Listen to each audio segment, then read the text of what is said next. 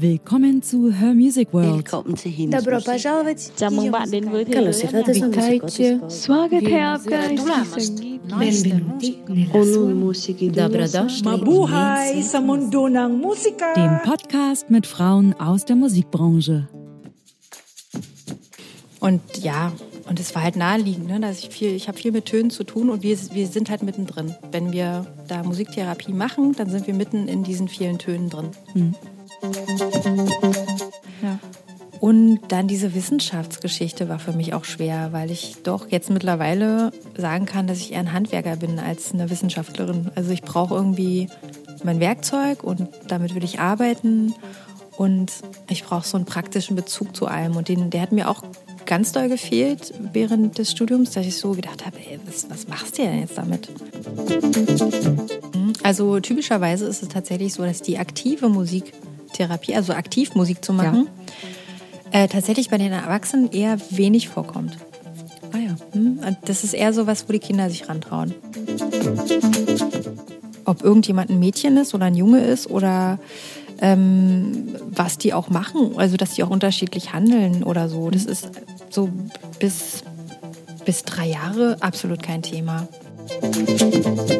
Ich glaube, ich habe einfach Glück gehabt bei den Eltern, die zu mir kommen oder die dann auch bleiben. Weil das ist ja tatsächlich auch ausschlaggebend. Ne? Ich mache tatsächlich keine musikalische Früherziehung, wie man es manchmal erwartet. Ja.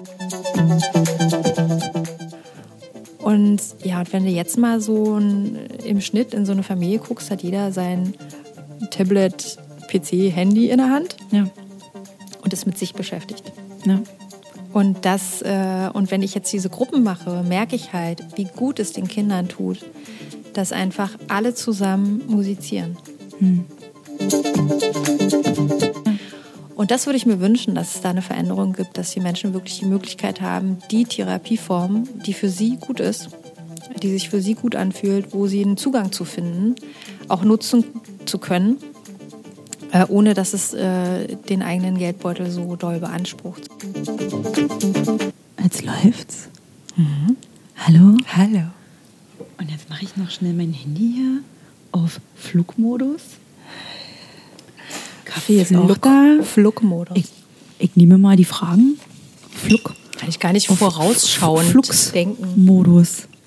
Ähm, genau. Ich werde jetzt einfach mal Hallo sagen. Sag mal Hallo. Hallo. Hallo. Das Schöne ist, dass man ja alles rausschneiden kann, was man nicht mehr mit drin haben möchte. Na gut, Aber so das Anfangsgeplänkel, das muss ja auch erstmal sein, um mal ein bisschen reinzukommen. lockerer. Warte mal, ich schiebe mich mal hier ein bisschen rüber. Ein bisschen lockerer zu werden. Herzlich willkommen, liebe ZuhörerInnen. Das ist jetzt schon die Episode Nummer 5 und ich bin aufgrund eines Konzertes, eigentlich von zwei Konzerten in der Uckermark unterwegs. Und dann nutze ich die Gunst der Stunde und habe mich jetzt mit Christine Höfs, kurz auch Tine, getroffen, ähm, die eine Praxis hat. Ich sag mal erstmal Hallo. Hallo. ich bin auch da. damit ihr hört, dass es noch ein Gegenüber gibt. Genau. Und ähm, Christine Höfs hat eine Praxis, in der sie Klang- und Traumatherapie betreibt, also auch was mit Musik zu tun hat. Die nennt sich Zwischentönen. Findet ihr auch in Social Media, auf Social Media, ne? Instagram. In den letzten paar Monaten durfte ich begleiten, wie du ab und zu äh, so entspannende Videos geteilt hast mit den Leuten, wo es so ein bisschen darum geht, ähm, wenn ich mich richtig erinnere, um Achtsamkeit, Immer, genau. Inke- Einkehr. Innehalten ist so mein Lieblingswort, glaube ich, in dem Moment immer. Innehalten. Eine Minute. Genau. Pause. Eine Minute. Kurz mal die Welt stehen lassen, äh, still stehen lassen. Hm. Hat das was auch mit dem Namen deiner Praxis zu tun, die Zwischentöne hören in, in den Momenten des Innehaltens? Jetzt, wo du das sagst, passt das ganz gut, ne? Ist das so zwischen den Zeilen lesen? Genau. Darum geht es eigentlich, ne? dass man äh, mal so guckt, was, was ist denn eigentlich zwischen den Zeilen, was, was passiert denn eigentlich zwischen allem, was man so sieht und was man hört. Was ist noch da dabei? So, was, was ist denn da so, was liegt denn an der Luft? Ne? Sowas. Mhm, genau. Also ich bin ja umgeben von Tönen. in meiner Arbeit und dazwischen passiert aber noch so viel. Und dahin zu gucken, mhm. das ist letztendlich, das ist, ja, was es so ausdrücken soll. Und wie kam dir das? Kam dir das so, als du in der Badewanne warst? Oder äh, wie kam dir dieses Zwischentönen und Zwischenzeilen lesen? Kannst du dich noch erinnern? Ich kann mich ehrlich gesagt gar nicht mehr so genau erinnern. Ich weiß, dass es relativ schnell da war. Mhm. Ähm, und dass es tatsächlich immer so ein bisschen darum ging, was, ähm, was ja neben dem Offensichtlichen noch so da ist. Also es ist ja auch so, dass meine Arbeit, ne? ich muss halt dahin gucken mhm. Oder zumindest versuchen dahin zu gucken, wo vielleicht mein Klient noch nicht so hingucken kann. Ja. Weil das so genau das ist, was er eigentlich braucht. Ne? Und das ähm, ist sozusagen eigentlich mein Job, der spielt irgendwas vielleicht, ne? Mhm. irgendeinen Ton mhm. äh, und äh, erzählt vielleicht auch was danach, aber was ist denn da noch oder was, was, was will denn da nicht raus? Oder mhm. und da dann so langsam den Klienten oder die mhm. Menschen, mehrere vielleicht auch gleichzeitig, so ein bisschen dahin zu führen. Also es ist ja nicht so, dass ich denen das auf den Tisch knallen will, sondern mhm. die sollen ja schon selber an den Punkt kommen, aber ich begleite das sozusagen. Toll. Ja. Also ich finde es einen total toll gewählten Namen. Mhm. Ähm, genau, weil ich hatte ja dann nochmal recherchiert, äh, nochmal genau geguckt, wie die Praxis hört. Und dann dachte ich mir so, hm, vielleicht könnte das irgendwie damit zusammenhängen. Finde ich mhm. eigentlich auch eine ja, intelligente Lösung. Mhm. Und mhm. Zwischentöne, das kennt man ja als Wort, ne? So, die, die Zwischentöne, wir wissen, mhm. das ist das, was irgendwie zwischen den Zeilen steht. Mhm. Und ja, und es war halt naheliegend, ne? dass ich viel, ich habe viel mit Tönen zu tun und wir, wir sind halt mittendrin. Wenn wir da Musiktherapie machen, dann sind wir mitten in diesen vielen Tönen drin. Mhm. Und ja, das Toll. Zwischenmenschliche ist irgendwie auch drin. Es steckt so viel drin eigentlich. Ich finde es total gut. Jetzt hast du es nämlich auch gesagt. Also klar habe ich gesagt Klang- und Traumatherapie, aber es wird in dieser Episode um auch das Thema Musiktherapie gehen, mhm. denn mein Podcast beschäftigt sich ja mit Frauen aus der Musikbranche und natürlich gehört auch die Musiktherapie meiner Meinung nach zur Musikbranche. Mhm.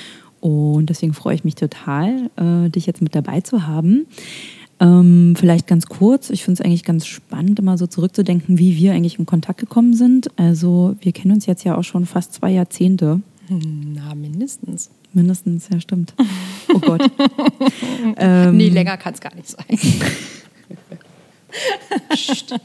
und ähm, haben uns über eine gemeinsame Freundin kennengelernt und sind uns dann ja viele Jahre später nochmal begegnet durch Zufall, ist mir auch aufgefallen, äh, bei einer Prüfung zur Heilpraktikerin für Psychotherapie standen wir im Saal ganz oh. aufgeregt. Was tun hier? Na, Prüfung jetzt? Ach nein. Dann haben wir festgestellt, dass wir uns auch für Traumatherapie hm, quasi interessieren. Mhm und ähm, du dabei geblieben bist im Gegensatz zu mir. Und bin auch schon ganz gespannt, was sich dazu noch im Zusammenhang mit deiner Musiktherapie vielleicht thematisch ergibt. Ja, und dann bin ich in der Pandemie nochmal auf dich zugekommen, ähm, weil ich ja die Plattform eröffnet hatte und brauchte, kam dann auf diese wahnwitzige Idee, alle möglichen Kanäle zu bedienen als so eine Person. Und du hast einen wunderschönen Artikel geschrieben als Gast, ähm, ja, äh, Autorin mh, mm, für meine Plattform. Und ich finde, du solltest aber nochmal zu Wort kommen und man sollte noch mehr von dir hören, weil es noch viel mehr zu entdecken gibt. Und deswegen wollte ich dich unbedingt hier in meinem Podcast mit dabei haben. Ähm, und bin schon ganz gespannt, wie immer. Also, aber bevor wir anfangen, ich meine, wir haben ja schon viel gelacht. Das ist ja auch das Schöne immer, wenn man mit dir spricht, Tine. Du lachst immer so viel zwischendurch. Das ist so richtig toll. Das musst du gerade sagen. Ach, es ist toll. In diesen Zeiten. Ja. Ja. ja. Also, zuallererst die lockeren Fragen, liebe Tine, um uns noch ein bisschen lockerer zu machen. Hattest du schon mal einen oder mehrere Gänsehautmomente im Zusammenhang mit Musik? Sei es Konzerte oder vielleicht auch ist ja auch spannend im Zusammenhang mit deiner musiktherapeutischen Arbeit. Kannst du dich mhm. erinnern, dass es da mal so einen bewegenden Moment gab, wo so eine Energie in dem Raum herrschte? Dass du so richtig so, so ein Kribbeln gefühlt hast vielleicht? Ja, hatte ich auch schon. Also jetzt erstmal nochmal zurück. Ähm, ich, ich habe schon unglaublich viele Konzerte erlebt. Also ich bin ja auch tatsächlich schnell zu begeistern. Das ist voll gut, finde ich Ach, super. Ähm, ich bin echt schnell zu begeistern, auch von, ähm, von Musikern, wenn die so richtig in ihrer Musik sind und das auch wirklich rüberbringen können. Dann äh, bin ich da voll dabei. Und da habe ich schon echt viele, also ich weiß, wüsste jetzt nicht einen, ne? der fällt mir, mir würde jetzt nicht einer einfallen, aber ich habe schon viele Konzerte erlebt, wo ich eigentlich die ganze Zeit Gänsehaut hatte oder immer wieder so Momente, wo ich dachte, boah, das halte ich jetzt fast nicht aus. ne? Ähm, also zum Beispiel, also doch eins fällt mir jetzt ein, das ist noch gar nicht so lange her. Es- Ich, ja, es war hier ein Konzert im Kino. Äh, ähm, das war ein Cello-Konzert. Oh, Und es ist ähm, ein Bekannter von uns aus Berlin. Also ich kannte den schon, ich kannte auch schon sein sein Cello-Spiel.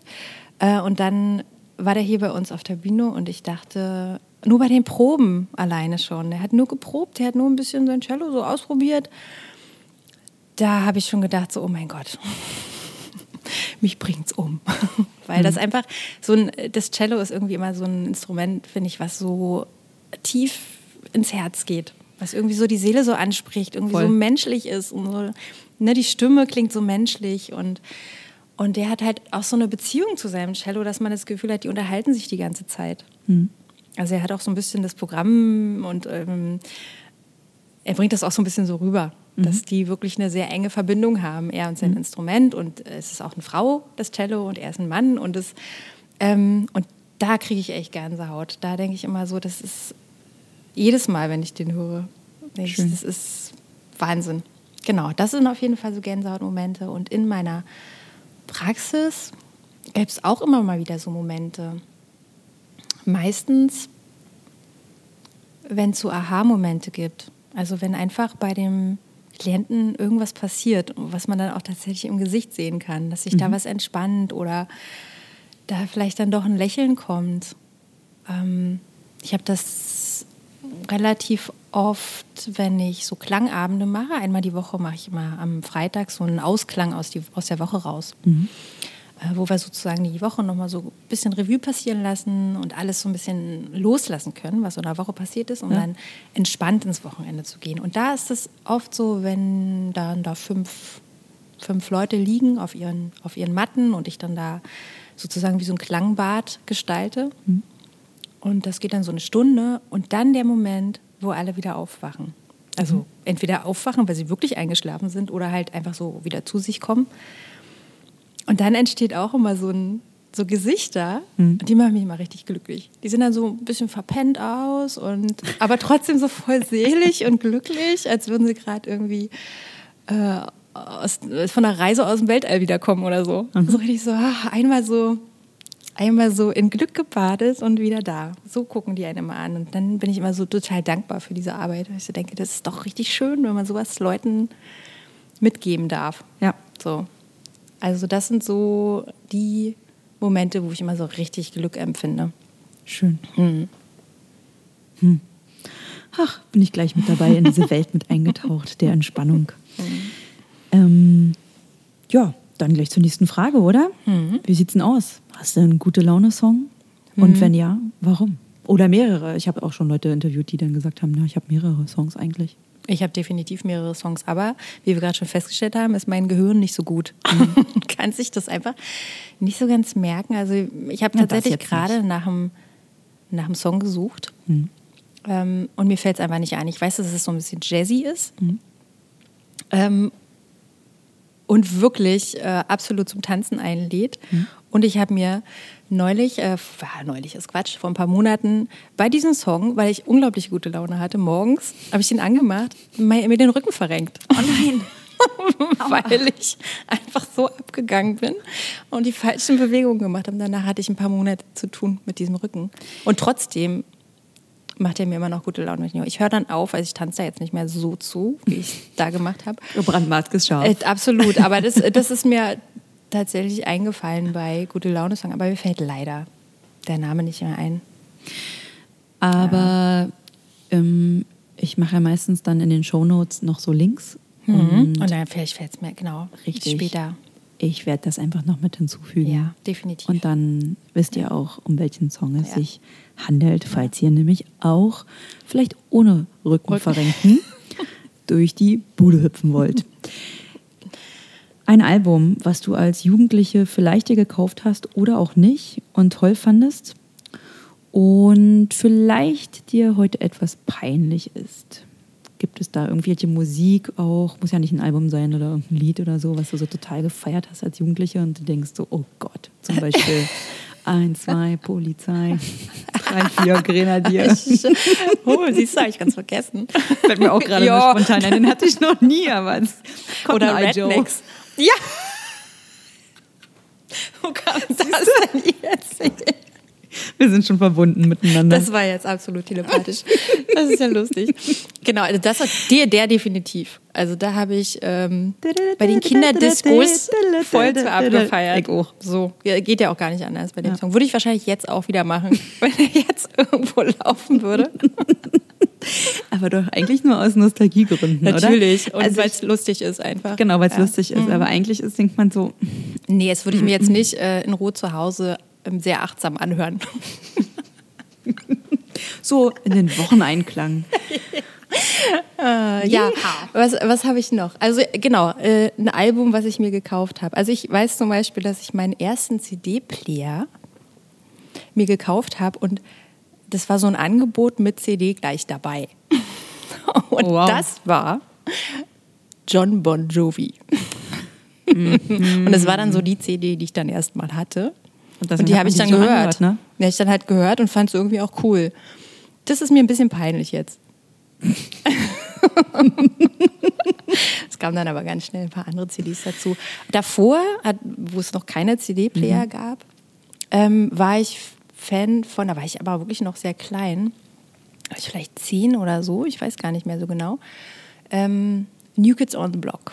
Das war, das war einfach total geil. Ja. Weil meine, meine Schwester, meine große Schwester das total toll fand. Ja. So, das war dann einfach, dann finde ich das auch toll. Und die war dann auch auf Konzerten, was ich total doof fand, weil ich war noch zu klein. Und das war auf jeden Fall so die erste Band, wo ich so Fan war. Hm. Band, kann man das Band nennen? Schon, Boyband. Boyband. Ja. Boygroup. Boygroup. Genau. Ähm, das ist auch ein bisschen peinlich. Aber eigentlich muss ich sagen, Ach, na ja. bin ich auch tatsächlich so raus aus dem, dass mir irgendwas peinlich ist. Ja. Mhm. Das war halt so in der Zeit und irgendwas hat es mir vielleicht auch mitgegeben. Ja, klar. Und ja, und da kam dann ganz viel andere Musik dann danach, ne, die, die mich so bereichert hat und auch aus allen, allen möglichen Richtungen. Also ich bin halt auch überhaupt nicht so festgefahren auf irgendeine Richtung, was ich total gut finde. Sondern wenn mich irgendwas begeistert, dann ist es total egal, Ja. ähm, was es für eine Richtung ist. Also Lene Fischer begeistert mich jetzt nicht. Das muss ich mal jetzt so. Ich wollte gerade jetzt mal so sagen. atemlos.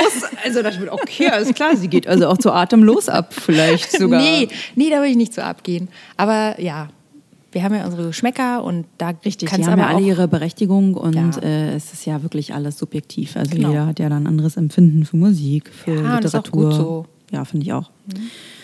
Und ich meine, das ist ja auch einer der, einer der Musikbereiche, äh, also Schlager, der sehr viel Geld einnimmt. Also muss es demzufolge ja auch viele Zuhörende geben, die. Mhm. diese Musik absolut feiern. Ähm, ja, so ist das halt einfach, ne? Mhm. Nicht? Nicht? So, da sind wir auch fertig mit den lustigen Fragen, ja. Aber ernst. Erzähl doch vielleicht mal selber, was ist deine, was würdest du sagen, wie verlief deine Geschichte, deine Vita im Zusammenhang mit Musik alleine? Ähm, kannst du dich noch daran erinnern, was so dein erster Kontakt war? Gab es, weiß ich nicht, war das ein Musikunterricht, dass sich da vielleicht eine, eine in der Klasse oder was auch immer was gebildet hat oder unter Freundinnen? Also, wenn ich jetzt mal so ganz an den Anfang gehe, also einmal war es so, dass, dass es bei uns zu Hause mal relativ musikalisch zuging. Also, wir haben immer ein Klavier da stehen gehabt.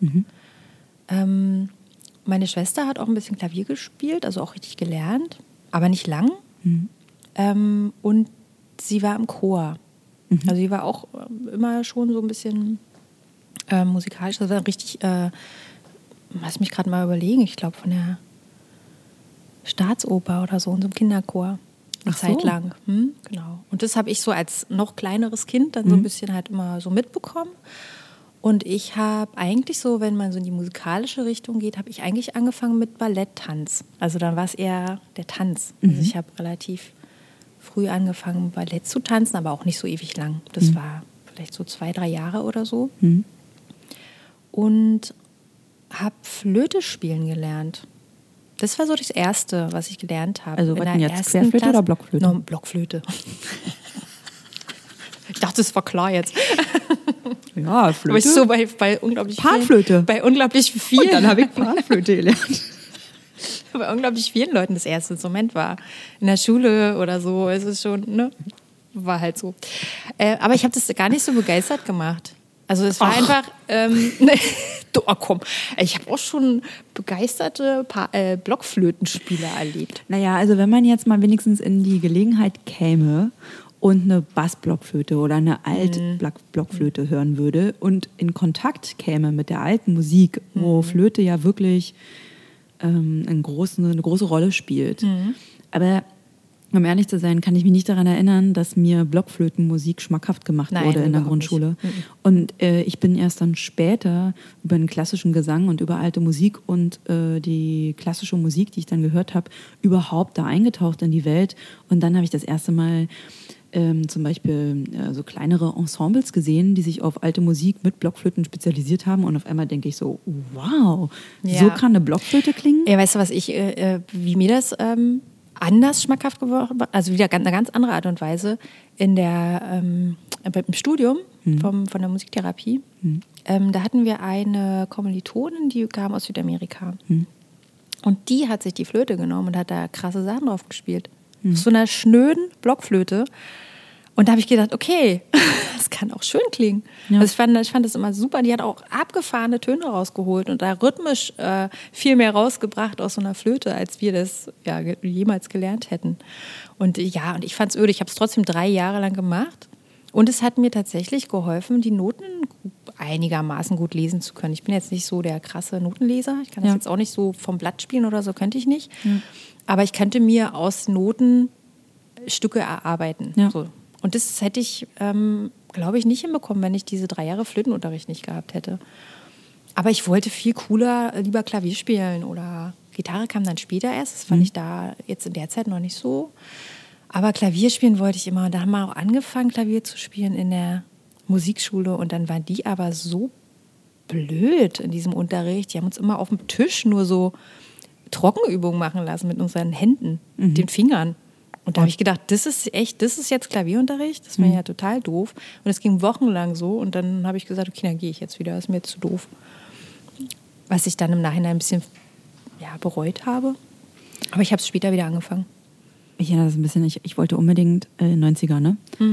Ich wollte unbedingt Keyboard lernen, ne? Wer hatte nicht ein Yamaha-Keyboard Keyboard, ne? bei sich mit den Tönen und dann kam da die Vorge Mit Rhythmus ge- dabei. Ja, genau. Unka, unka. Dann kamen die vorgefertigten, vollgefertigten Rhythmen und dann wollte ich irgendwann dazu spielen können und dann gab es das Angebot, dass wir Keyboardunterricht in der Grundschule haben. Ähm, So einen Kurs, so einen Extrakurs.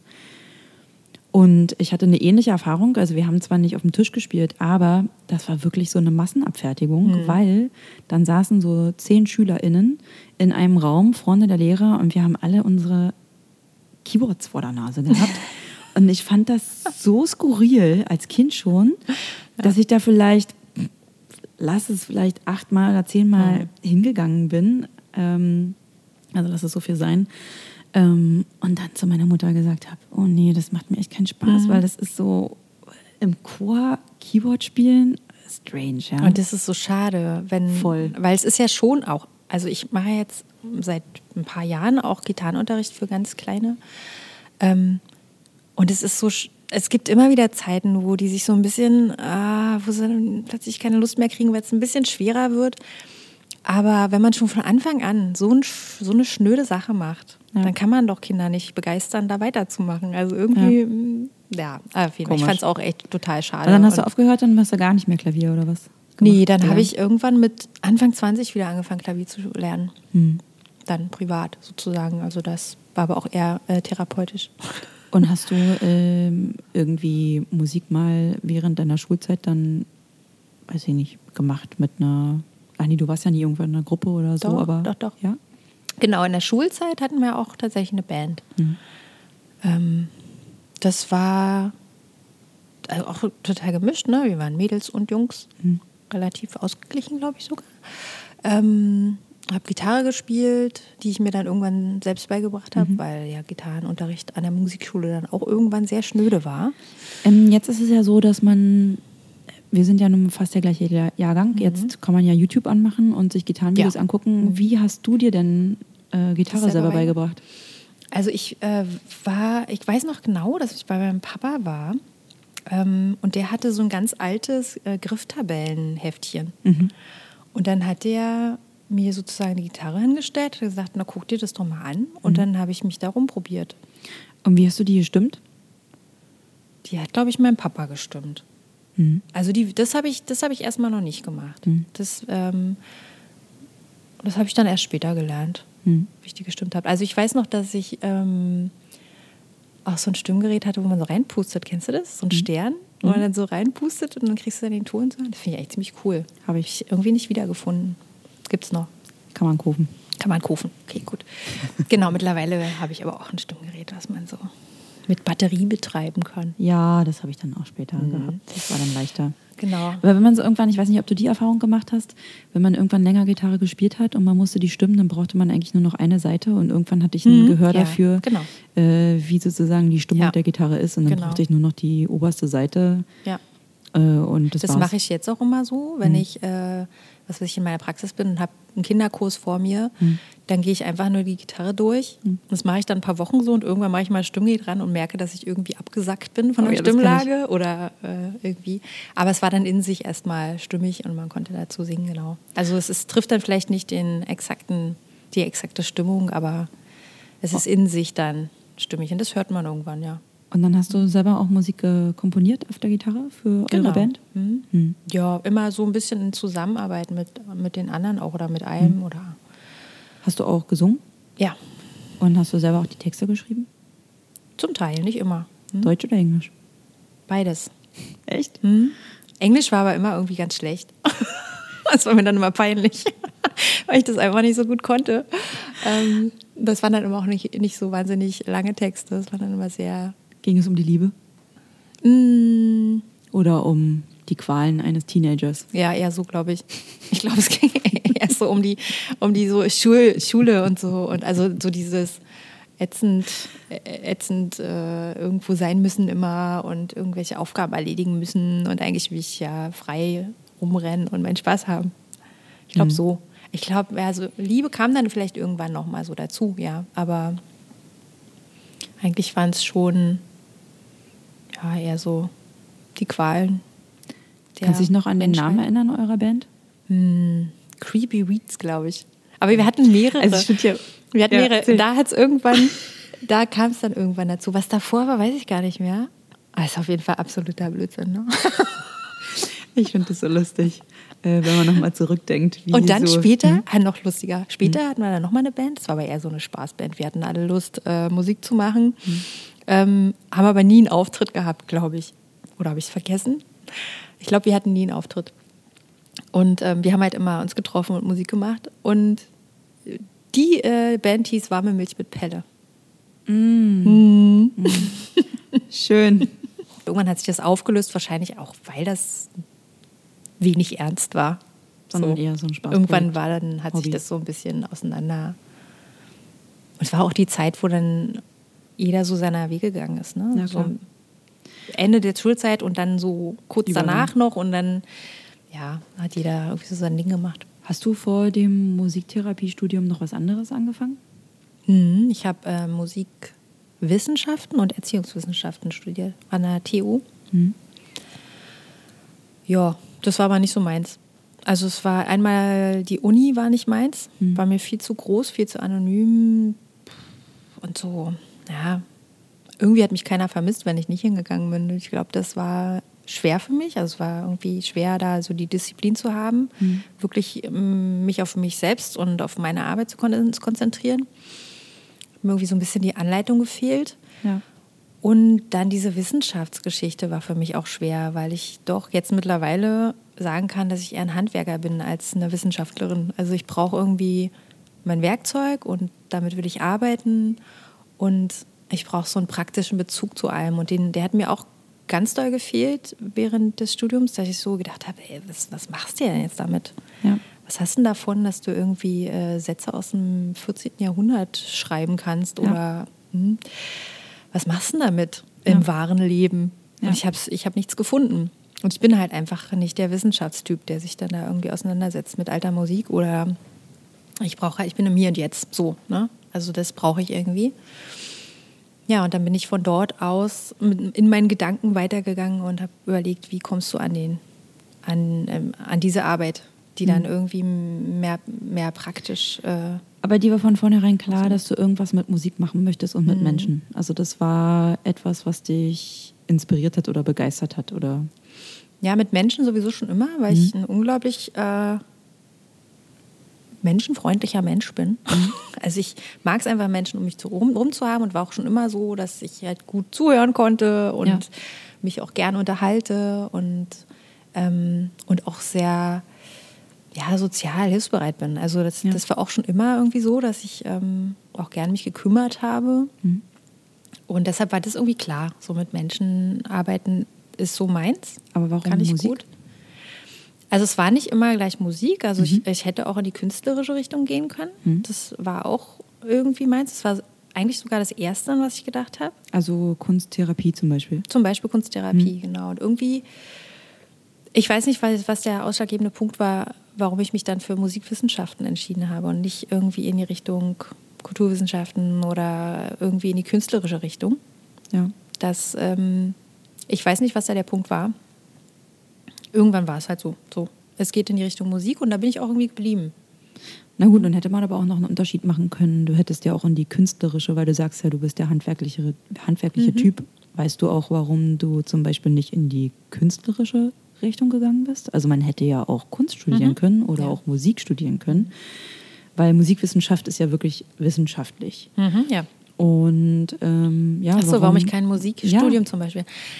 Das Oder ist tats- Mm, genau, bei Kunst ist es so, dass, also ich glaube, ich bin mir jetzt nicht mehr genau sicher, aber Mhm. ich glaube, dass es so war, dass die Musik eigentlich dann letztendlich gewonnen hat. Dass es mich dann doch mehr begeistert hat, Musik zu machen, Mhm. als Kunst zu machen, was, was ich trotzdem gerne gemacht habe. Mhm. Aber es war, äh, Musik hat mich irgendwie wahrscheinlich immer wieder doch überzeugt dass ich eher, eher das machen will. Und warum ich nicht Musik studiert habe, ist tatsächlich so ein Selbstzweifelding. Ja. Also, dass ich wirklich immer dachte, ich bin nicht gut genug für sowas. Ja. Ich kann nicht, also ich bin tatsächlich auch nicht so wahnsinnig diszipliniert. Also ich weiß nicht, ob ich es geschafft hätte, mich darauf so gut vorzubereiten. Du musst ja schon da ordentlich eine Prüfung machen und Richtig. du brauchst ja auch ein Instrument, was dann so deins wird. Und das hatte ich nie. Ich Mhm. habe gerne Klavier gespielt, ich habe gerne äh, Gitarre gespielt, aber alles halt so, dass es mir reicht. Mhm. So nie so, dass ich dachte, ich muss jetzt hier krass große Stücke auf dem Klavier hinkriegen oder auch die Gitarre jetzt irgendwie so sehr vertiefen, dass ich da richtig gute Stücke drauf spielen kann. Ähm, so bin ich nicht. Ja. Ich brauche das für mich nicht. Ich brauche das für mich nicht, da irgendwie weiterzugehen, ähm, sondern ich habe die Instrumente eigentlich immer so weit gelernt, wie sie für mich notwendig waren. Und in der Musiktherapie geht es ja nicht darum, virtu virtuos da irgendwie äh, ein Instrument zu spielen. Da würdest du ja auch deinen Klienten völlig einschüchtern. Das bringt Ja. ja, überhaupt nichts. Sondern es geht ja darum, damit zu arbeiten und wirklich, ähm, ja, das wirklich als Werkzeug zu nehmen und da versuchen, Gefühle zu transportieren oder Ja. auszu, auszudrücken oder ja, so, oder sie tatsächlich zu nutzen, wenn man sie hört. Ne? Ja. Aber genau, also ich glaube, dass meine Disziplin nicht groß genug gewesen wäre. Ja. Mein Interesse wahrscheinlich auch. Also, dass ich es einfach nicht brauche. Das ist so, dass ich Virtuose werde auf irgendeinem Instrument. Ja. Und aber wirklich der Zweifel auch, dass ich es vielleicht auch eigentlich gar nicht geschafft hätte. Dass ich nicht gut genug dafür bin, das zu schaffen. Und kannst du dich noch an den Moment erinnern, dass du dir gesagt hast, na dann wird es Musiktherapie? Gab es jemanden, der schon Musiktherapie studiert hat? Kanntest du eine Musiktherapeutin oder einen Therapeuten oder wie, wie kam das? Also du hast festgestellt, wissenschaftlich möchtest du nicht arbeiten ähm, oder wissenschaftlich dich mit Musik und so weiter, das mit diesem Studium, das ist dir alles zu anonym und zu, zu groß. Und äh, wie kam es, dass du dann zu dem Thema Musiktherapie gekommen bist oder zu diesem Studium? Also ich war tatsächlich in der Schulzeit schon bei dem Thema. Mhm. Also, oder zumindest hat es mal so mein Leben angekratzt. Auch nicht, weil ich irgendjemanden kannte mhm. oder so, sondern einfach, weil ich mich irgendwie mit dem Thema beschäftigt habe, was kann man so werden. Mhm. Und dann war immer schon der Begriff Musik- oder Kunsttherapie schon so ein bisschen da. Aber irgendwie noch nicht so nah, dass ich mich dafür entschieden hätte, das mache ich jetzt. Ja. Das, da war ich irgendwie noch nicht.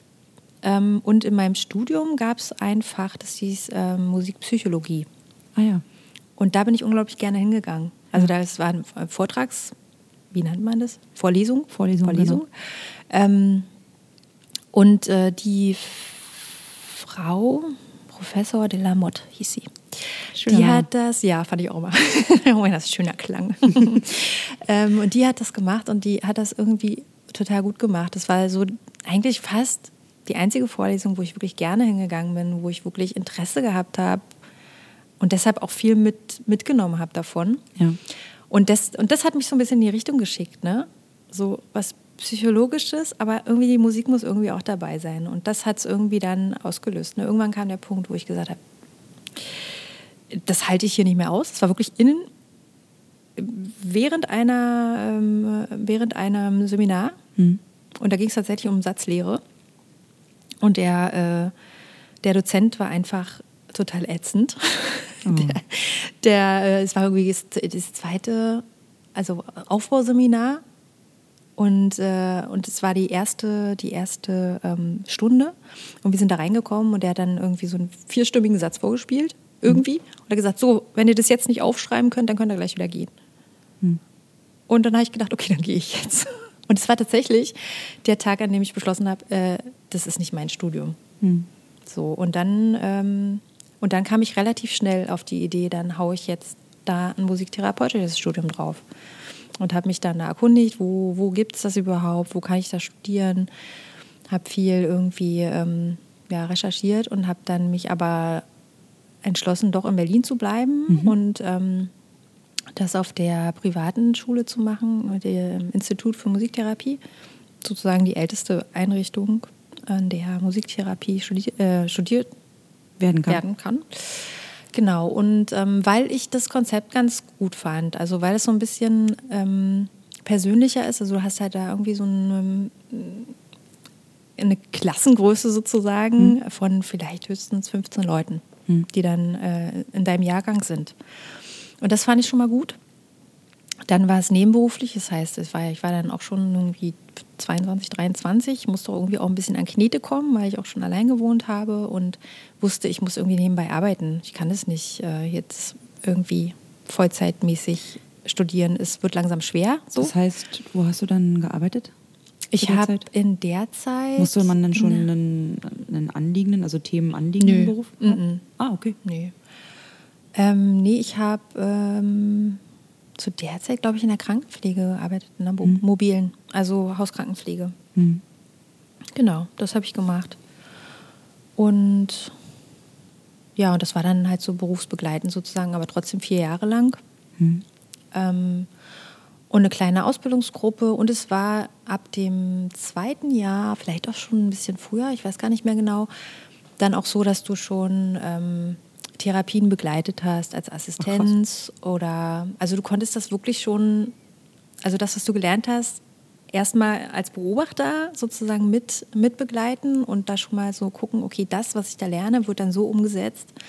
Ähm, und dann auch relativ schnell als, als Therapeut. Also die, die Schule hatte sozusagen ihre, ihre Gruppen, die sie sozusagen mhm. bedient hat. Also mhm. die waren, waren halt auch bekannt, also die, die, die, da, die Klienten waren bekannt und deswegen konnten die das ganz gut, ähm, ja, ähm, wie sagt man, ähm, verantworten. So, ja. Uns da sozusagen als Lehrlinge noch so hinzu, hinzuschicken. Mhm. Und hattest du auch eine Eignungsprüfung oder sowas? Ja, aber die war, da hatte ich auch Schiss vor. Ne? Das war mhm. wieder dasselbe Thema, so, oh, ich muss jetzt hier irgendwas können und mhm. ich ähm, weiß gar nicht, ob das gut genug ist und habe halt so ein paar Sachen auf dem Klavier mir ein, eingeübt und auf der Gitarre. Am Ende war es aber gar nicht so. Am Ende war es so, dass ähm, wir auch wieder so eine Gruppe von Leuten waren, so zehn, zwölf Leute. Mhm. Ähm, und die sozusagen so einen ganzen Tag so ganz viele musiktherapeutische Methoden mit uns gemacht haben in der ja. Gruppe. und einfach geguckt haben, beobachtet haben, wie wir damit umgehen, wie wir uns da einfügen. Ähm, und also ja, ja, tatsächlich, wie wir, wie wir da mit der Musik umgehen. Ja. Und haben nicht jetzt jeden Einzelnen hingesetzt und gesagt, so jetzt spielen uns mal ein Stück vor, sondern haben einfach beobachtet, wie gehen wir mit den musikalischen Mitteln um. Weil darum ging es am Ende ja. Es ging nicht darum, dass wir irgendwie ein tolles Stück auf dem Klavier spielen können, sondern wie gehen wir jetzt in der Gruppe damit um, dass da jetzt ein paar Instrumente in der Mitte stehen, die ich vielleicht noch nie gespielt habe, aber was mache ich denn damit? So. Ja. Weil den Klienten geht es ja oft auch so. Die kommen in den Raum und haben da vielleicht, ähm, keine Ahnung, was für ein Instrument rumstehen, haben es aber vielleicht noch nie benutzt. Ja. Und dann machen die es ja auch irgendwie, dass sie halt sagen, okay, ich probiere das jetzt mal einfach aus und dann probieren die das auf ihre Art und Weise aus.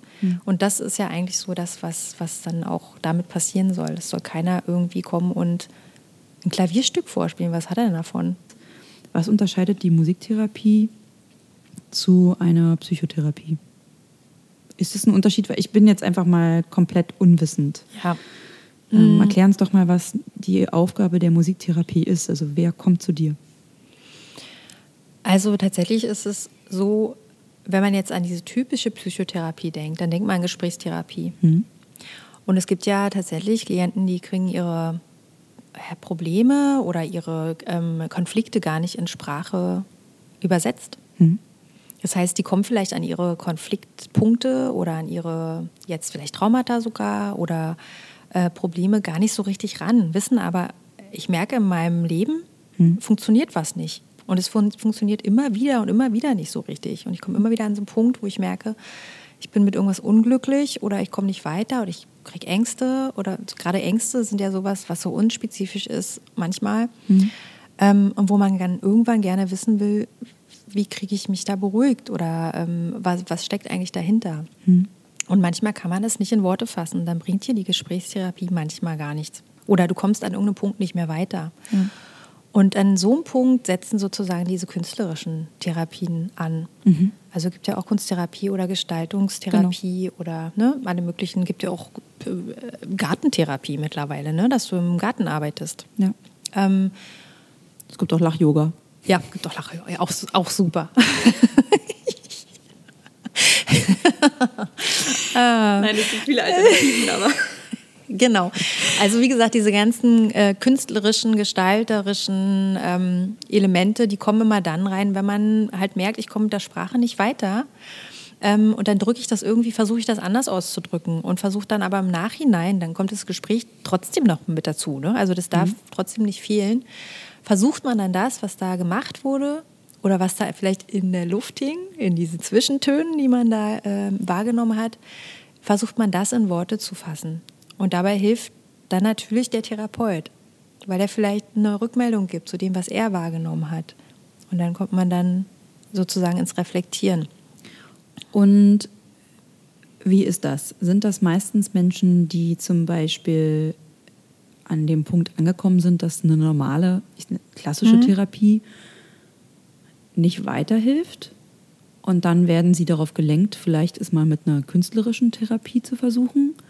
Oder hast du auch Menschen, die von alleine intuitiv darauf kommen oder das mal aufschnappen oder vielleicht mal hier eine Werbung gesehen haben bei dir im Ort oder sowas von dir und sich gedacht haben, ach, da gehe ich mal hin, das könnte was sein? Ja, beides.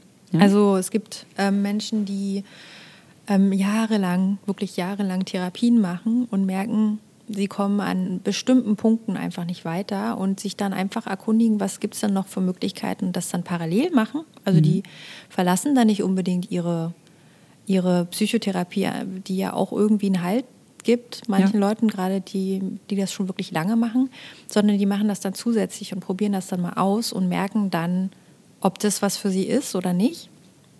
Oder es werden tatsächlich Menschen darauf angesprochen, weil sie es lesen oder weil sie es mitkriegen.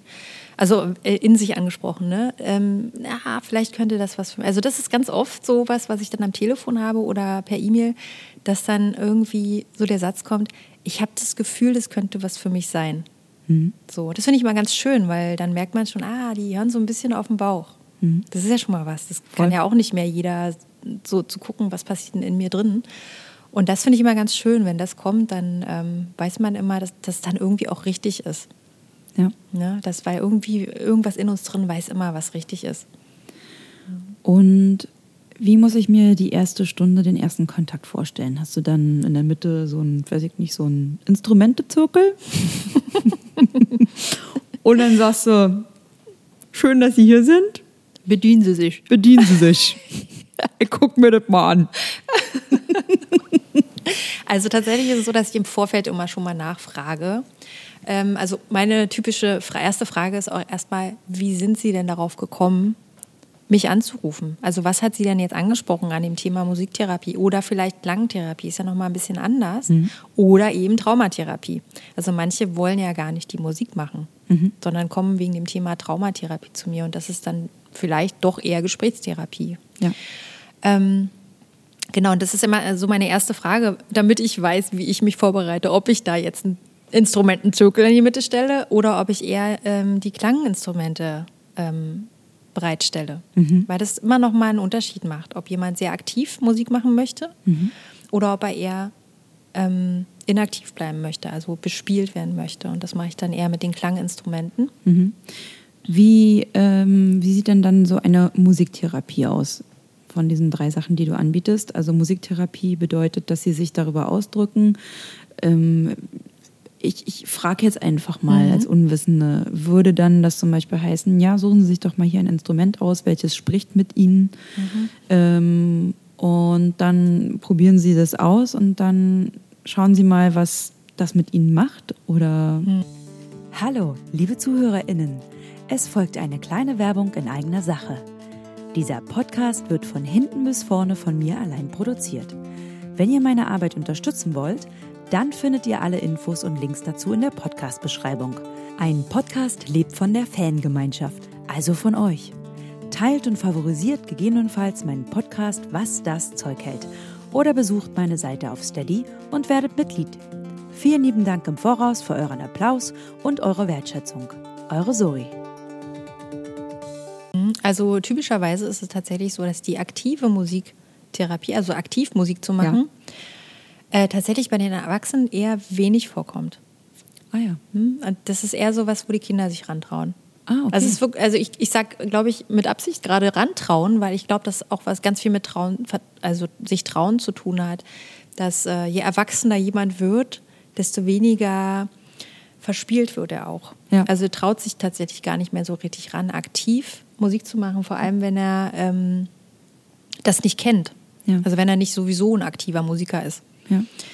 Ähm, und deshalb kommt das relativ selten vor, dass also die Erwachsenen gehen dann eher in Richtung Klangtherapie, Klangtherapie, dass mhm. sie wirklich Ruhe finden wollen oder Körper fühlen wollen oder ähm, ja so ein bisschen in sich kehren wollen, also da ankommen wollen, was so in ihnen drin äh, stattfindet. Und Und Klangtherapie bedeutet, äh, du hast ja auch Klangschalen. Ich habe Klangschalen, ich habe auch andere Klanginstrumente. Sind es diese aus Japan, diese, die so eine bestimmte Tonart schon haben und Melodien haben? Diese, wie heißen das, diese Windspiele? Windspiele habe ich auch, genau. Genau, diese, die so eine bestimmte Melodie, die Ja. eine Spannung äh, so bringen. Okay. Genau, also die Klanginstrumente sind eigentlich so die, die sozusagen ja tatsächlich schon Oder Klanghölzer. Klanghölzer eher nicht. Das ist Super eher ein entspannt. bisschen, bisschen hart.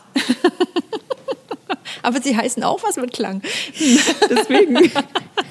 Nee, es sind, äh, sind tatsächlich. Also wissen Sie, wenn ich schon mal hier bin, ich stehe total auf den Klang von Klanghölzern. kommt vielleicht ich bin auch ein mal.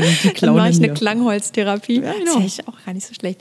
Ja, nee, ähm, äh, das sind tatsächlich die Instrumente, die, die, die so ein ganzes Klangspektrum ähm, erzeugen. Also wo du nicht einen einzelnen klaren Klang hast, sondern äh, Ton, sondern wo du wirklich, also bei den Klangschalen hast du halt ein Klangspektrum, wenn du es anschlägst. Du hast nicht einen klaren Ton, äh, den du irgendwie zuordnen kannst, sondern es schwingen immer ganz viele ähm, Töne mit. Also vor allem die ganzen Obertöne, die, die kommen damit raus. Und das ist bei den anderen Klanginstrumenten auch so. Ich habe eins, das heißt äh, Körpertambura. Das ist so ein, so ein Instrument, was man sich auf den Körper legen kann.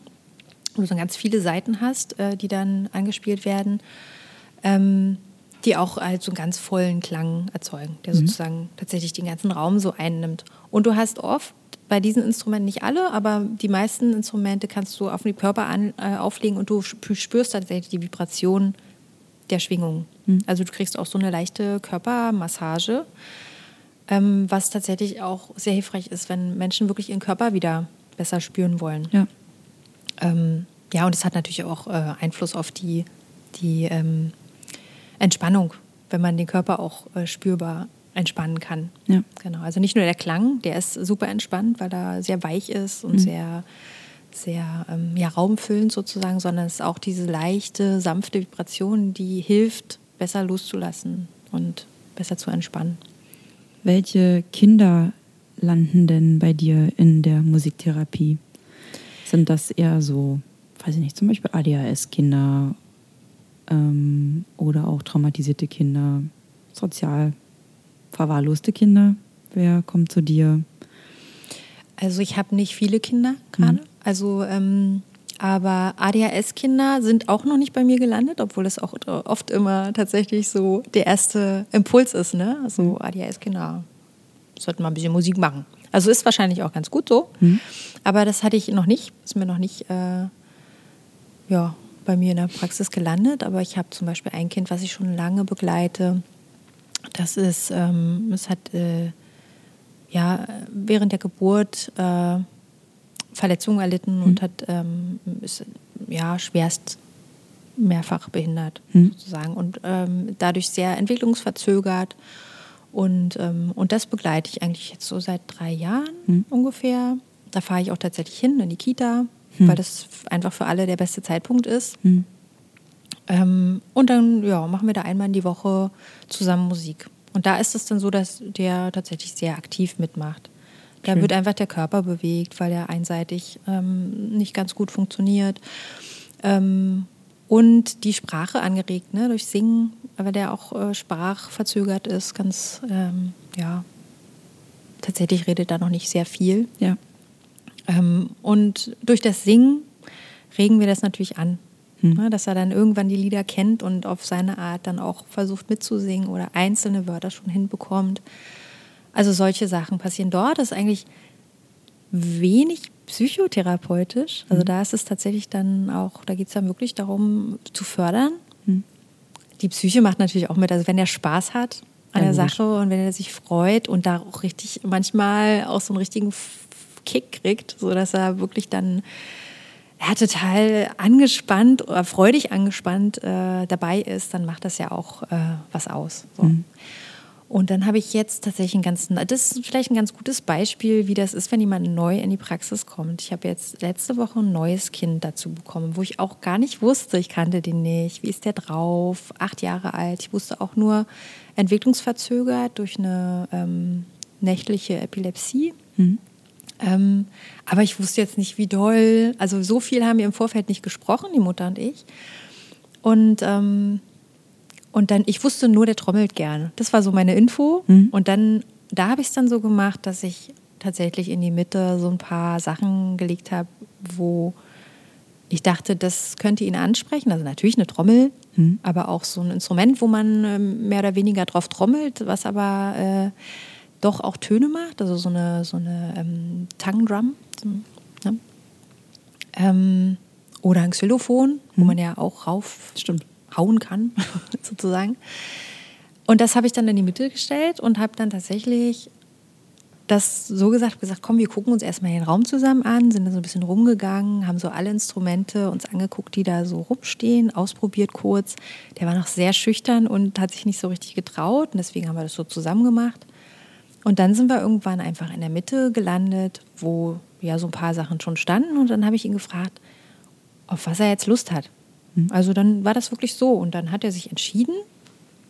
Und dann saß er in der Trommel und es war dann auch das, worauf er Lust hatte bis zum Ende der Stunde. Ach, das war dann so seins.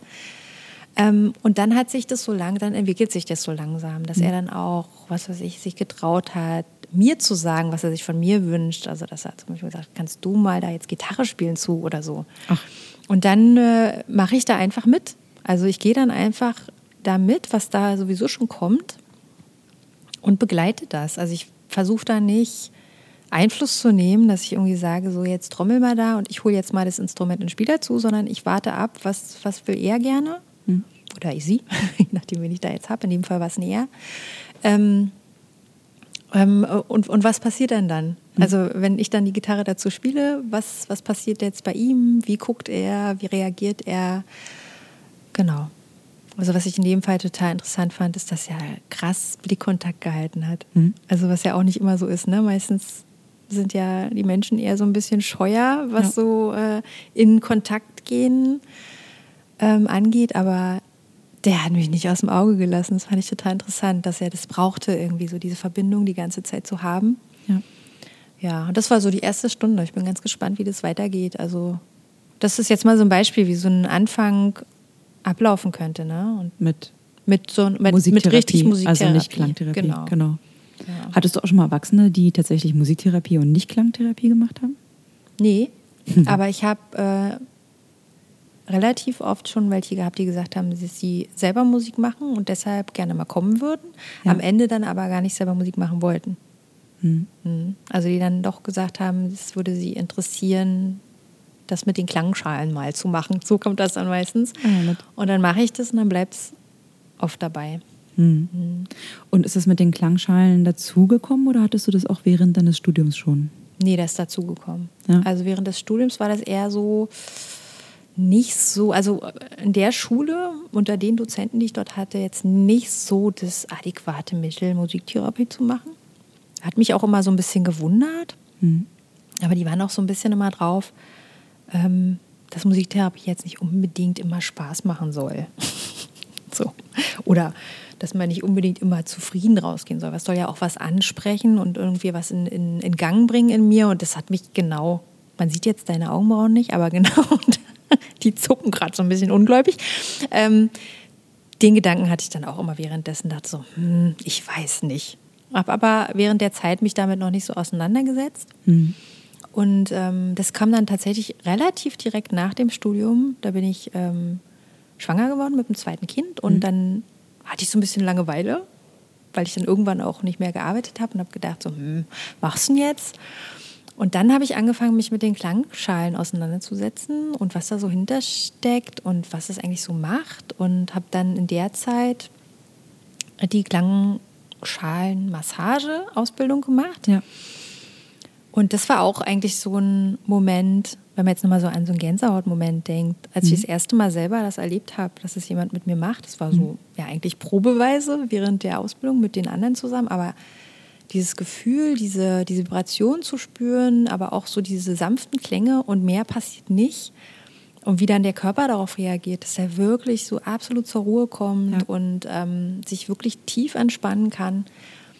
Ähm, und dann das Gefühl danach, dass man so denkt, eigentlich will man nie wieder aufhören damit und eigentlich auch schade, dass jetzt schon vorbei ist. So diese Gedanken kommen dann immer.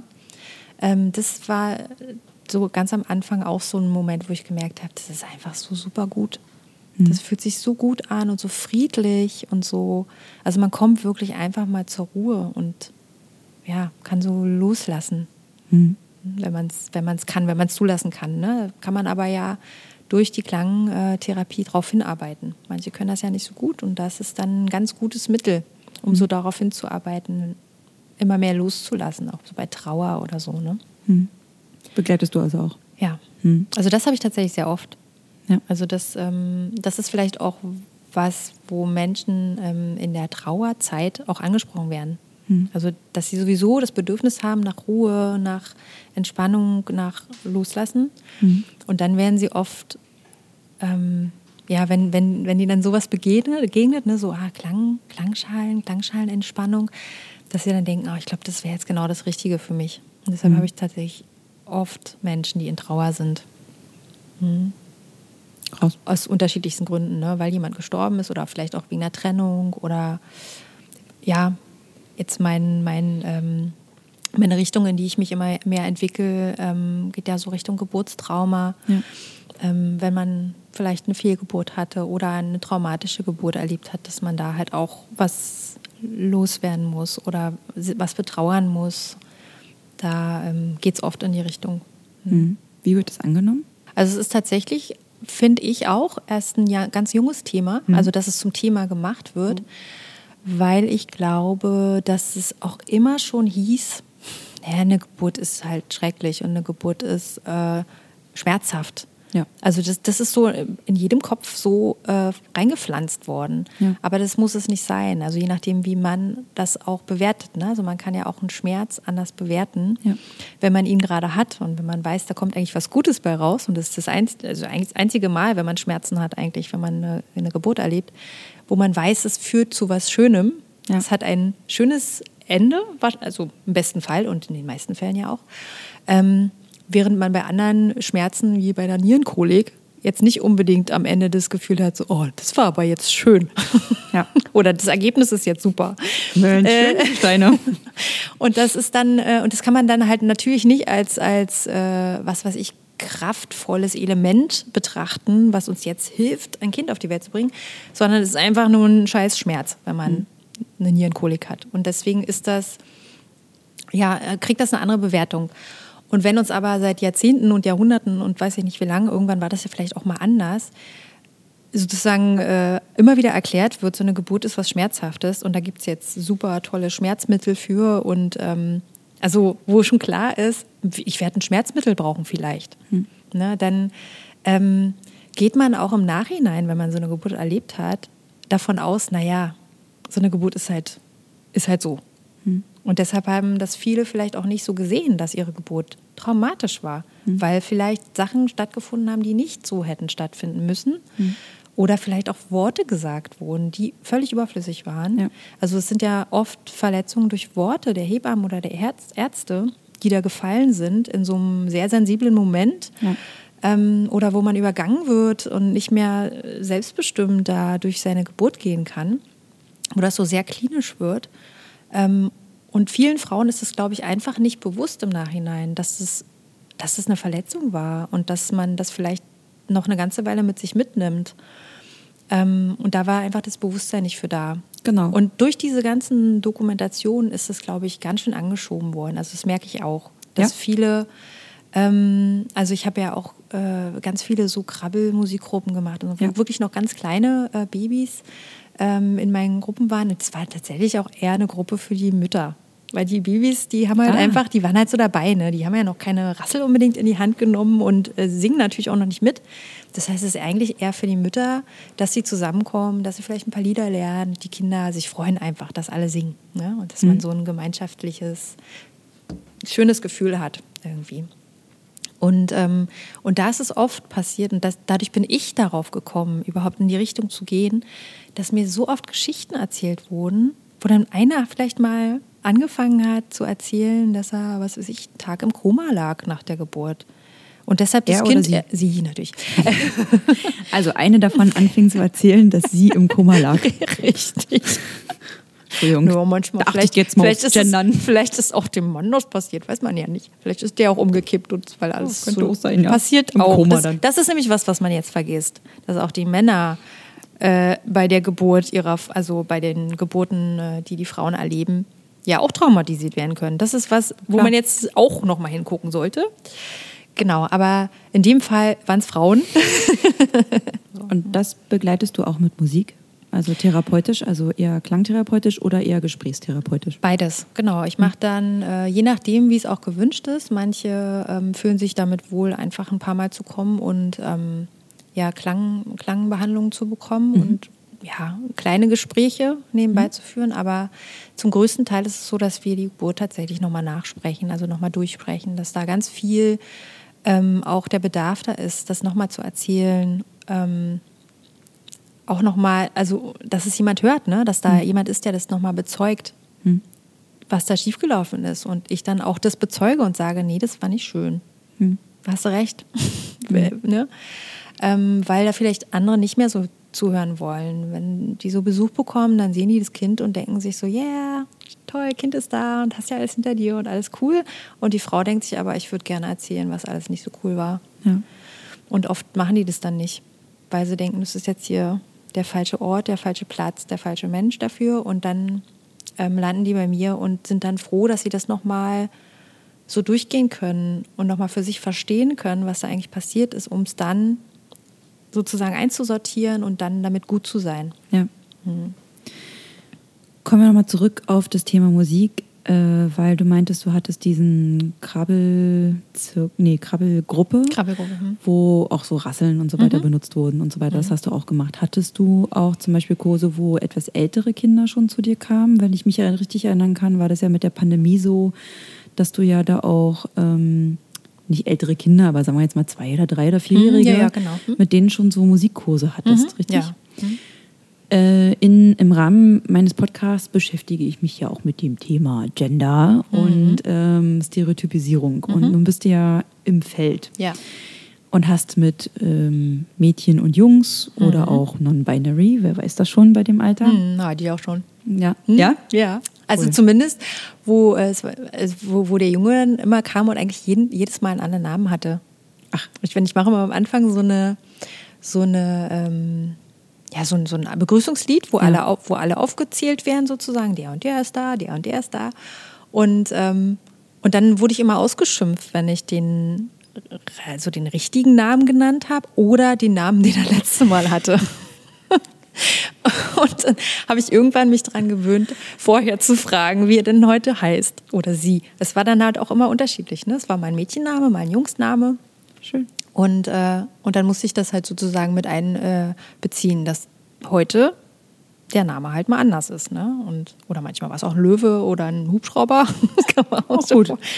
Und dann habe ich das halt so hingenommen, genau. Also das, das ist mir schon einmal jetzt in meinem Leben passiert, dass auch so ein kleines, also dreijähriges Kind mhm. dann da so tatsächlich auch einfach mitgespielt hat, ne? Mhm. Da so verschiedene Rollen einzunehmen, verschiedene Namen zu haben und hat es auch tatsächlich ganz ernsthaft äh, für diesen Tag so, vielleicht ging es auch die ganze Woche schon, das weiß ich ja nicht, ich habe es ja nur in dem Moment erlebt, dann so eingenommen hat. Und das finde ich ganz spannend, ne? Äh, weil ja, man so geprägt wird äh, im, im, im, frühen Alter. Und mhm. du mir jetzt mit dieser Geschichte wenigstens das auch nochmal bestätigst, mhm. dass Kinder sehr wohl eigentlich ein ganz gutes Gespür für sich haben mhm. und es ausleben und wir diejenigen sind, die diese Prägung und dieses Konstrukt ihnen überhelfen. Mhm.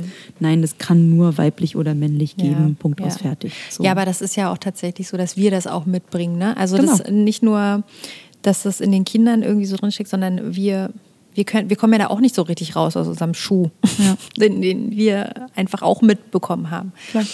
Und trotzdem würde ich auch sagen, dass ganz am Anfang das absolut irrelevant ist für die Kinder. Ja. Also, dass sie wirklich erst an einem Punkt, also ist ja auch entwicklungspsychologisch so, dass sie an irgendeinem bestimmten Punkt erst checken, dass sie da unten was anderes haben als andere vielleicht. So, ja. ne? Also das, und dann kommen ja erst die Gedanken dazu und was dazugehört. Aber alles davor ist eigentlich, also wie gesagt, ich, hab, ich begleite Kinder bis sechs ungefähr. Mhm.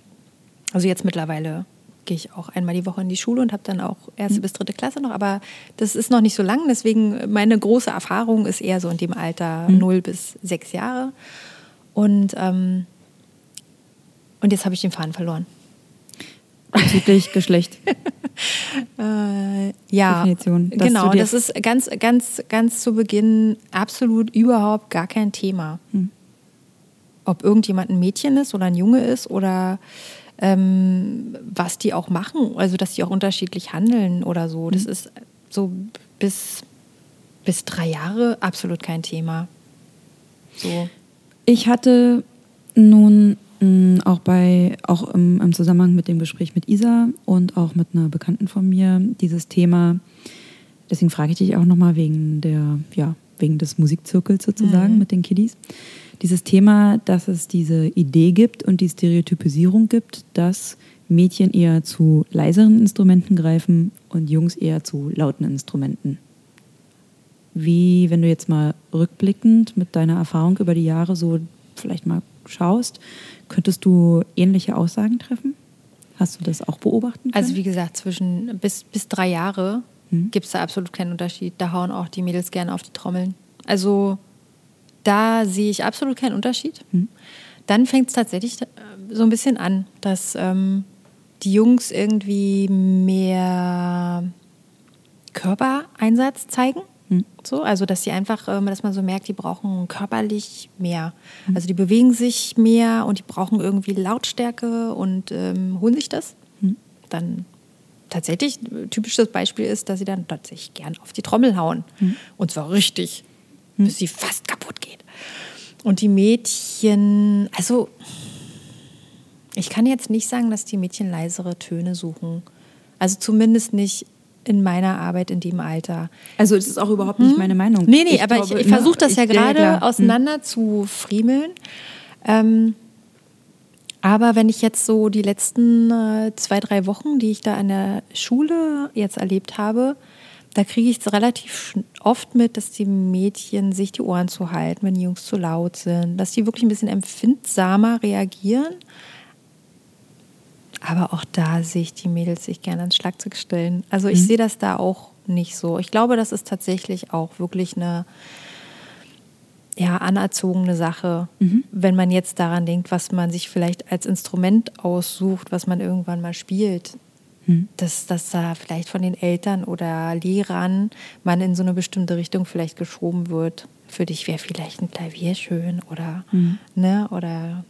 Aber ich, ich habe das Gefühl, dass sich das wirklich verändert und dass da nicht mehr so viel Einfluss genommen wird. Mhm. Dass die wirklich das Gefühl haben oder die Freiheit haben, sich das auszusuchen. Ja. Aber so von, also deine Frage geht ja eher so, kommt es aus denen selbst heraus, ne? Mhm. Ob du ja. das äh, begleitet hast. Na, wir mhm. haben uns auch gefragt, oder beziehungsweise habe ich mich mit Isa unterhalten und sie meinte auch, naja, das sind, gibt ja auch so Prozesse, die unterbewusst passieren, mhm. weil eben Bilder auch sehr prägend mhm. sind und dazu gehört auch das Thema Vorbilder.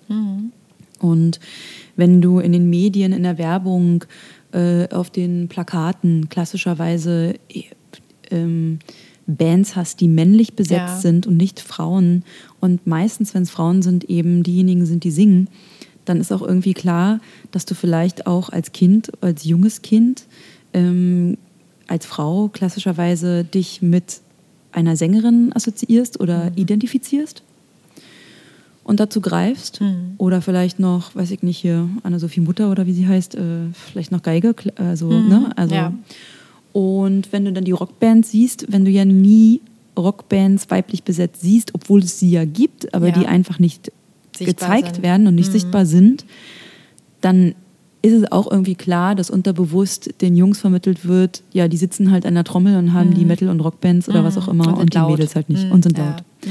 Und ähm, das wurde halt unter anderem auch thematisiert und ich wollte jetzt einfach mal so aus deiner Arbeit heraus mh, mm, nur mal nachfragen, wie, was, was deine Erfahrung schon ist und ob du da so, weiß ich, statistisch quasi, ja, Erfahrungsbericht statistisch so eine Bemerkung, ähm, eine, ein Bild davon hast. Mhm. Und aber das hast du ja im Grunde schon gesagt, also dass sich das jetzt sozusagen so immer mehr auflöst. Mhm. Und du nicht das Gefühl nee, hast. Nee, ich habe tatsächlich mhm. nicht das Gefühl. Aber ich habe auch das Gefühl, dass es bei den Eltern auch nicht so ist. Mhm. Also ich habe ja, bis die so vier Jahre alt sind, sind die Eltern auch immer noch dabei. Und die sind auch, die machen ja auch immer aktiv mit. Und da habe ich auch nicht das Gefühl, dass, ähm, dass, es so dass irgendwas angeschoben wird oder irgendwas. Also die sind auch immer total frei mit ihren Kindern. Mhm. Also dass die, egal ob das jetzt ein Junge oder ein Mädchen ist, das machen dürfen, worauf sie jetzt Lust haben. Mhm. Ne? Oder was so ihrs ist. Ne? Und ähm, naja, ich habe auch schon Gespräche, wo Erwachsene, die auch Kinder haben, schon sagen, Nee, das ist halt so. Das ist, ähm, mhm. das hat mit dem Geschlecht zu tun. Die Mädchen spielen halt eher ja. gegen ruhige Instrumente und die äh, Jungs spielen halt laute Instrumente. Das so. glaube ich auch, dass es die gibt. Ich glaube, ich habe einfach Glück gehabt bei den Eltern, die zu mir kommen oder die dann auch bleiben. Weil das ist ja tatsächlich auch ausschlaggebend. Ne? Ich mache tatsächlich keine musikalische Früherziehung, wie man es manchmal erwartet. Ja.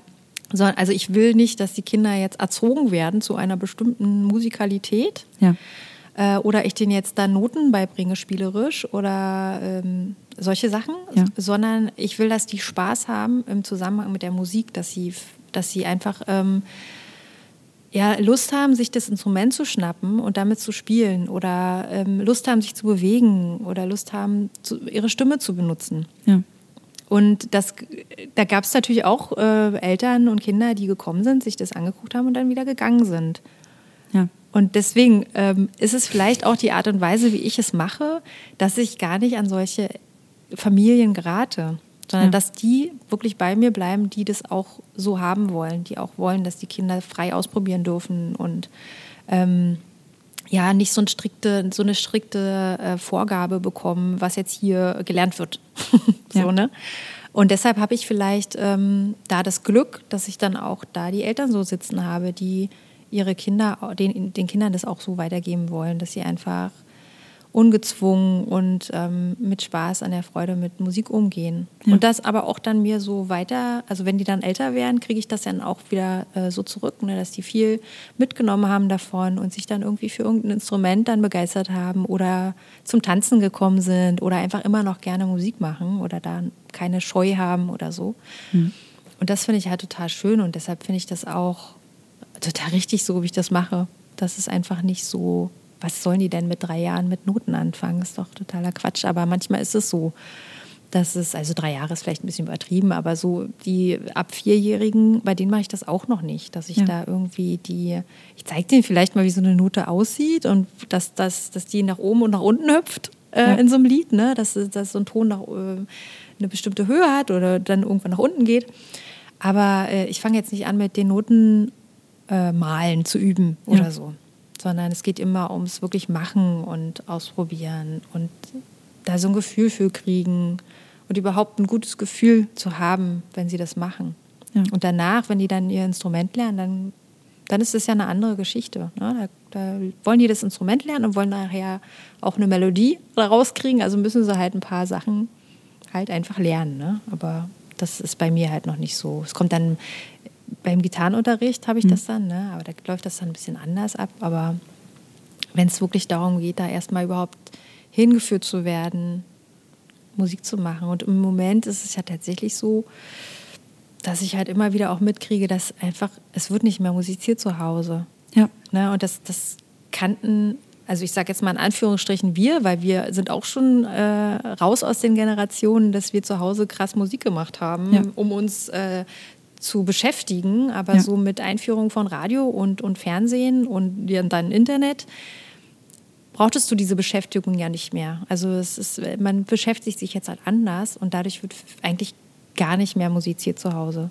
Und das ist aber was, wenn man es dann mal erlebt, dann merkt man, dass es so gut tut, das zu machen, weil da noch so viel dazugehört, außer mhm. dieses reine Musik zu machen. Es ist einfach dieses, man lächelt sich an, man, man kommt in Kontakt, weil man sich absprechen muss.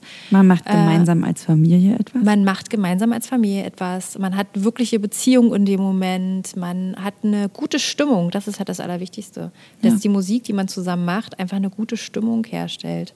Und damit sind alle glücklich und fühlen sich sicher. Und ja, und wenn du jetzt mal so ein, im Schnitt in so eine Familie guckst, hat jeder sein Tablet, PC, Handy in der Hand. Ja und ist mit sich beschäftigt. Ja. Und das, äh, und wenn ich jetzt diese Gruppen mache, merke ich halt, wie gut es den Kindern tut, dass einfach alle zusammen musizieren. Hm. Na, dass, dass wir das eigentlich alle total brauchen. Hast du schon mal erlebt, dass sich das übertragen hat auf die Familie? Dass zum Beispiel dann vielleicht auch Familien sich überlegt haben, ah ja, vielleicht sollten wir das auch mal zu Hause machen? Mhm. Oder hast du das mal angeregt? Ich glaube, dass die Familien, die zu mir kommen, zumindest noch in dem Alter, mhm. also wo die Kinder noch in, den, in, in, dem Alter sind, dass die das zu Hause dann auch machen. Weil die Kinder, mhm. denen fällt dann irgendein Lied zu Hause ein, dann fangen die an, das an zu trällern. Die Eltern kennen es auch, weil sie dabei waren und machen halt mit. Ich glaube, dass die das schon dann noch zu viel zu Hause machen, aber dass das irgendwann abnimmt, je größer die Kinder dann werden. Sollte es also eine Initiative geben, Back to the Roots macht wieder Hausmusik? Auf jeden Fall. Aber ich glaube, das wird. Sollen wir eine Partei gründen? Ja, Hausmusikspartei. oh Gott, das klingt irgendwie, klingt irgendwie nicht gut. Nö. Aber jetzt, wenn uns der Strom abgestellt wird, bald. Ja, dann, also ist vielleicht. Dann holen wir uns alle wieder. Lass uns das doch mal positiv sehen. Klavier. Lass uns doch mal, lass uns das doch bitte mal positiv sehen. Kerzenschein und Hausmusik. Und alle sind glücklich warm wird einem auch, äh, wird, wird einem auch ums, ums Herz. nee, also das, äh, ich glaube tatsächlich, ähm, dass das eine Entwicklung ist, die wir so nicht anhalten können. Wir werden, glaube ich, nicht es schaffen, wieder die Hausmusik in den Haushalt zu kriegen. Ich glaube, das wird nicht passieren. Und ich höre ja auch immer mehr, dass die Eltern sagen, ja, wir sind ja so un un unmusikalisch und deshalb müssen wir jetzt mal hierher kommen. damit unser Kind ein bisschen Musik lernt. Und ich denke immer so, ja, das haben sich, glaube ich, vor ein paar Jahrzehnten hat sich das noch keiner, die, hat sich noch keiner die Frage gestellt, ob er musikalisch ist oder nicht. Die haben einfach Musik gemacht. Ja. Da ging ja nicht anders. Gab's ja Ging nicht, es gab nichts anderes, also müssen wir jetzt hier singen. Und dann hat sich keiner äh, die Frage gestellt, ob er irgendwie krumm und schief singt. Die haben es einfach gemacht. Ja. Und jetzt sagt man sich einfach, oh, ich kann das nicht, also mag das nicht. Ja, mag da mal die CD rein, wisst ihr? Ja. Oder mach mal Spotify an. Außerdem ist es ja eine tolle Beschäftigung fürs Kind, wenn es einfach Musik hört. Ja. Und dann kann man Hörspiel, dabei was Hörbuch. anderes machen. Lies mal was vor. Nee, kann ich dir nicht ein Hörbuch anmachen. Ja, was soll ich sagen, mal. Jetzt äh, sind wir ja schon mal beim Thema Zukunft angelangt. Mm, Und ich habe äh, noch eine Frage. Ich habe schon gehört, dass du dich ja auch weitergebildet hast und dass du im Zusammenhang mit deiner Arbeit eben auch auf das Thema Geburtstraumata gekommen bist, dich da weiterentwickelt hast. Ähm, du hast Klangschalentherapie, die Ausbildung gemacht und so weiter. Jetzt hat die Pandemie dich ja auch auf neue Ideen gebracht. Du bist, hast improvisiert und hast diese Videoformate gestartet. Machst du das noch, diese Videoformate? Okay. Nee, das habe ich wirklich nur in der Zeit gemacht, ähm, wo wirklich nichts stattfinden konnte. Und ja, Familien tatsächlich auch zu Hause gehockt haben und ich zu Hause gehockt habe und dachte, ey, pff, mir fehlt meine Arbeit. Ich muss irgendwie auch eine, na, ich brauche irgendwie eine Beschäftigung auch für mich und ich will, dass die Kinder auch irgendwie das nicht vergessen und da irgendwie zu Hause eine schöne Zeit erleben. Und dann habe ich mich echt überwunden und habe angefangen, äh, so Videos aufzunehmen, dass ich denen das nach Hause schicken kann, die zu Hause trotzdem mit mir Musik machen können.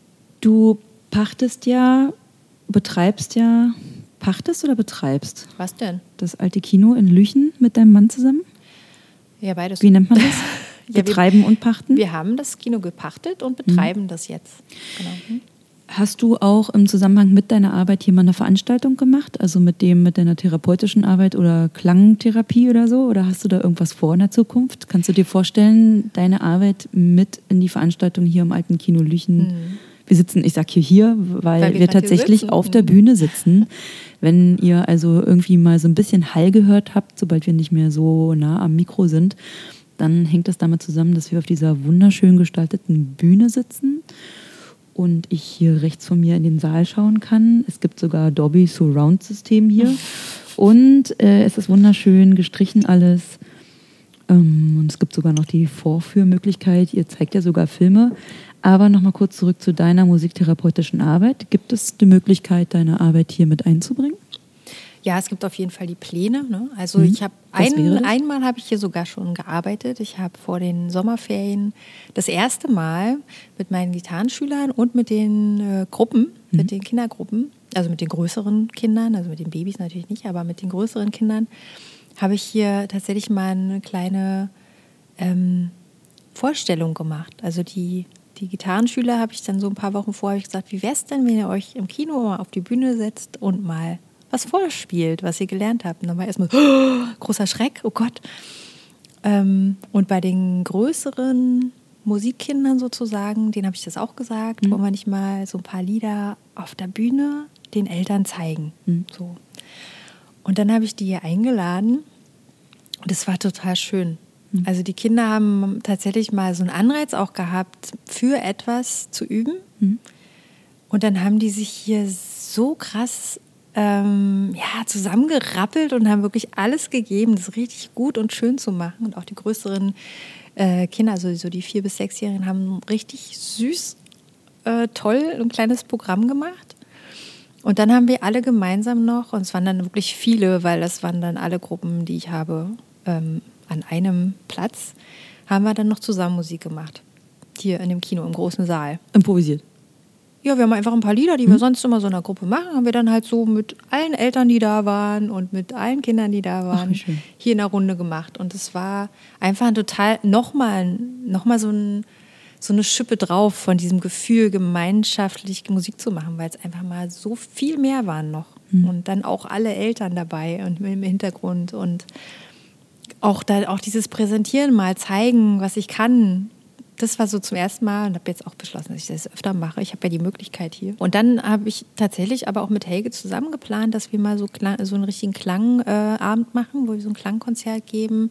Aber wirklich mit auch, also wirklich in groß, was ich ja sonst immer in klein mache, in, äh, in Templin, in meiner Praxis, hier dann einfach mal in groß zu machen, dass man wirklich zu einer Entspannung hierher kommt und wir dann aber so ein bisschen ja, ein bisschen erweitert, so dass Helga auch ein bisschen was mitmacht, aber jetzt vielleicht nicht nur mit Klanginstrumenten, sondern auch vielleicht ein bisschen elektronisch oder ja, ein bisschen, also dass ich auch einfach ein bisschen ähm, jemanden dabei habe. Ja. Dass ich nicht alles alleine mache, sondern da vielleicht ein bisschen mehr passiert. Und das mal hier im Großen sozusagen zu machen. Das ist tatsächlich schon von Anfang an ein Plan gewesen, den wir jetzt einfach noch nicht umsetzen konnten weil es zeitlich und kräftetechnisch noch nicht so möglich war, dass wir das mal zusammen einfach mal üben, uns da mal so ein bisschen ein. Na, ihr seid ja auch noch gar nicht so lange jetzt hier drin, ne? Wie lange betreibt ihr das jetzt? Also wir haben das Kino eigentlich seit letztem Jahr August ja, aber. Und dann haben wir ja, haben wir ja noch gestrichen und dann kam wieder so ein Pandemie-Ding. Mhm. Also wieder so ein Lockdown, Lockdown in Anführungsstrichen, aber wo wieder sehr viele Einschränkungen da waren. Und dann haben wir gesagt, nee, das äh, lohnt sich für uns nicht, jetzt hier aufzumachen und haben das ja. noch zugelassen. Ähm, und im April haben wir dann endgültig dann gesagt, so jetzt, jetzt starten wir, jetzt machen wir das mal richtig auf. Also es ist jetzt ein halbes Jahr ungefähr. Ne? Ja, und deswegen ist ja auch noch Zeit. Ja, das ja, ist ja auch genau. verständlich, dass und da jetzt noch nicht das Umsetzbare ne, war. Mhm. Ähm, genau, das war sozusagen so eine, so eine sneaky, sneaky, äh, ein, ein, ein heranschleichender Weg, dich zu fragen, wo du dich in der Zukunft noch siehst mhm. mit deiner Arbeit. Ähm, also du kannst dir vorstellen, hier im alten Kino, wenn jetzt unter den gegebenen Umständen politisch, mhm. kriegmäßig und so weiter und so fort, ihr das weiter betreiben könnt, mhm. äh, Klangabende hier zu machen. Ja. Gibt es noch etwas, was dich auch noch begeistert oder wo du so denkst, oh ja, vielleicht in fünf oder zehn Jahren oder so möchte ich mit meiner Musiktherapie in die Richtung noch gehen oder das mal ausprobieren? Mhm. ausprobieren? Hast du da was?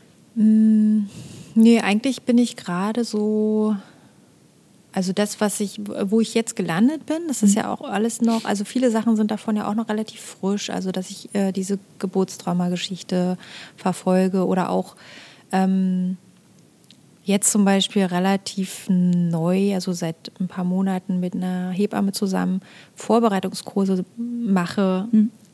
einfach um präventiv sozusagen zu arbeiten, dass so ein Geburtstrauma gar nicht erst zu einem Trauma wird, sondern mhm. dass man so ein bisschen sich vorbereiten kann auch. Ähm, das ist halt noch, das ist noch total frisch und das muss ich auch erstmal so ein bisschen eingrooven und, mhm. und das, da arbeitet auch noch ganz viel in mir und verändert sich auch noch so ein bisschen.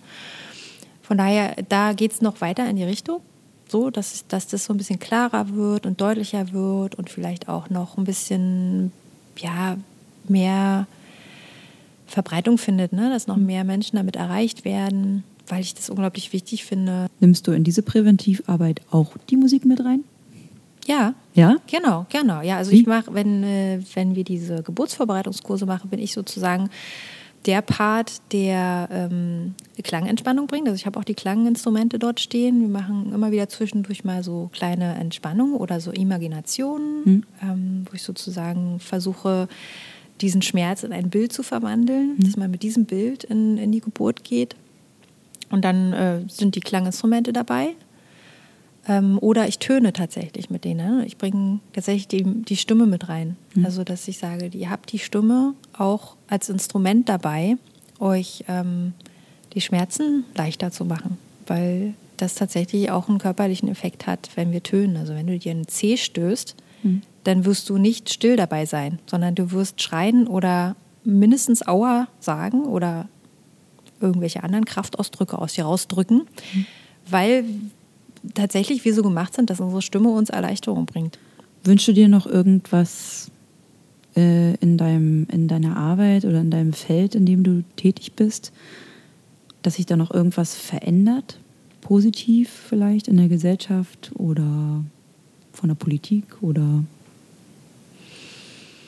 in, also einmal jetzt ganz, ganz äh, speziell meine Arbeit, also die Arbeit, die ich mache in Musiktherapie, wird jetzt zum Beispiel nicht von der Krankenkasse übernommen. Ja. Das ist zum Beispiel so ein Punkt. Ähm, also ich bin ja nicht die Einzige, also ich, meine Therapieform ist ja nicht die einzige, die nicht von der Krankenkasse übernommen wird, sondern es gibt Kunsttherapie und Gestaltungstherapie. Also eigentlich gibt es nur ganz wenige Therapieformen, die, ähm, die man sich von der Krankenkasse bezahlen lassen kann. Und gerade wenn du krank bist, bist du froh, wenn du das nicht selber bezahlen musst also es macht wieder so eine Hürde aus, ne? So, ich kann es mir vielleicht nicht leisten, weiß aber, es wäre gut für mich. Ja.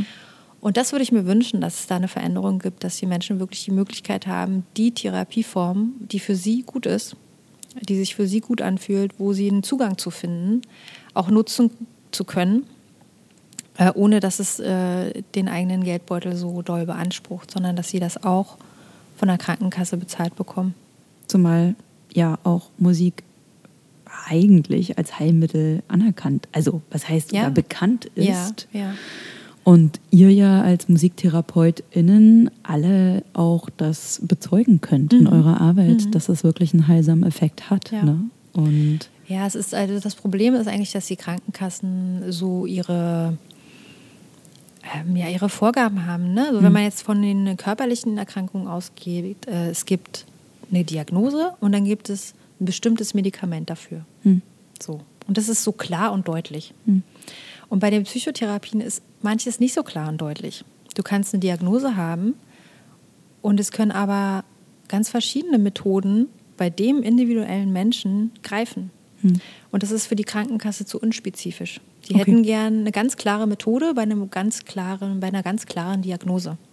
Also eigentlich müsste doch dann eure Methode mit in ihren Katalog mit aufgenommen werden mhm. als professionelles, effektives mhm. ähm, Heilmittel. Ja. Das Problem ist nur, dass wir als Musiktherapeuten jetzt nicht sagen können, wenn jetzt jemand kommt mit ADS beispielsweise, hm. dann benutzen wir die und die Methode und dann geht das weg. Ja, verstehe ich. Ja, also das würde ich mir tatsächlich wünschen. Dann wünsche ich mir jetzt ganz unabhängig von irgendwelchen, von Politik oder Krankenkassengeschichten, würde ich mir einfach wünschen, dass also einmal, was wir eben schon hatten, dass wieder mehr musiziert wird, dass ja. man vielleicht wieder mehr in Kontakt mit anderen kommt, wirklich einen richtigen Austausch hat, ähm, persönlichen, sich in die Augen guckt, so wie wir jetzt. Ja. Ähm, wirklich in Beziehung kommt mit den anderen Menschen und das macht Musik halt unglaublich gut. Also wenn wir zusammen musizieren, dann müssen wir ja zwangsweise kommunizieren miteinander ja. und weil sonst alles wie Kraut und Rüben klingt. Ähm, ja, und dass man und vielleicht tatsächlich auch wirklich an die Frauen, dass sie sich trauen, einfach äh, das zu machen, was sie fühlen, ne? dass sie wirklich nicht äh, sich ablenken lassen von, von den Bildern, die sie vielleicht kennen. Ne? Also was wir eben schon hatten, dass der Rockstar halt männlich ist, sondern wenn die Frau das Gefühl hat, ich will das auch. Ja. Ähm, und dann aber vielleicht gleichzeitig vielleicht das Gefühl hat, das, sieht dann aber peinlich aus oder das äh, traue ich mich nicht oder das ja, das würde ich mir wünschen, dass diese Hürden abgebaut werden. Ja. So nach und nach, dass man ja keine Hemmung mehr hat, seine eigene Stimme zu benutzen, weil die haben wir alle bei uns und die, ähm, die kann uns so viel helfen in so vielen, in, in so vielen Momenten. Vielleicht noch als Abschluss, mhm. anfangs oder eingangs unseres Gespräches hast du erwähnt oder hast du von deiner eigenen Unsicherheit gesprochen. Mhm. Würdest du sagen, dass du dich, dass du selber gewachsen und gestärkter, bestärkter durch deine therapeutische Ausbildung, durch deine Arbeit mit Musiktherapie geworden bist und nun 20 Jahre später selbstsicherer bist? Mit dir ah, als ähm, Musik, Musizierende? Also ich muss sagen, dass ich definitiv, also ich habe definitiv viel über mich gelernt und ich bin auch bestärkter geworden, aber ich bin immer noch unglaublich selbst, also bin immer noch unsicher, selbst mich hinzustellen und ähm, ja, mich zu zeigen. Also ich bin da noch lange nicht fertig mit. Also und war jetzt dein letzter Wunsch eigentlich auch ein Appell an dich selbst? Definitiv. Ja. Also definitiv ist das auch, auch ein Wunsch von mir persönlich, dass da dass ich auch anfange, also anfange, äh, der Anfang ist schon längst da, ne, aber es ist wirklich ein krasser Prozess. Ja. Ähm, da immer mehr so die, die Mauern und ähm, ja, die man sich so aufgebaut hat, um, über die man nicht hinweg will. Ja. Dadurch werden sie natürlich immer höher, ne? die so ähm, einzureißen und abzubauen und sich da oder sich traut, da hochzuklettern oder so. Ähm, definitiv ist das auch ein Wunsch von mir oder ein Ziel von mir, da irgendwann hinzukommen, dass ich da nicht mehr drüber nachdenke.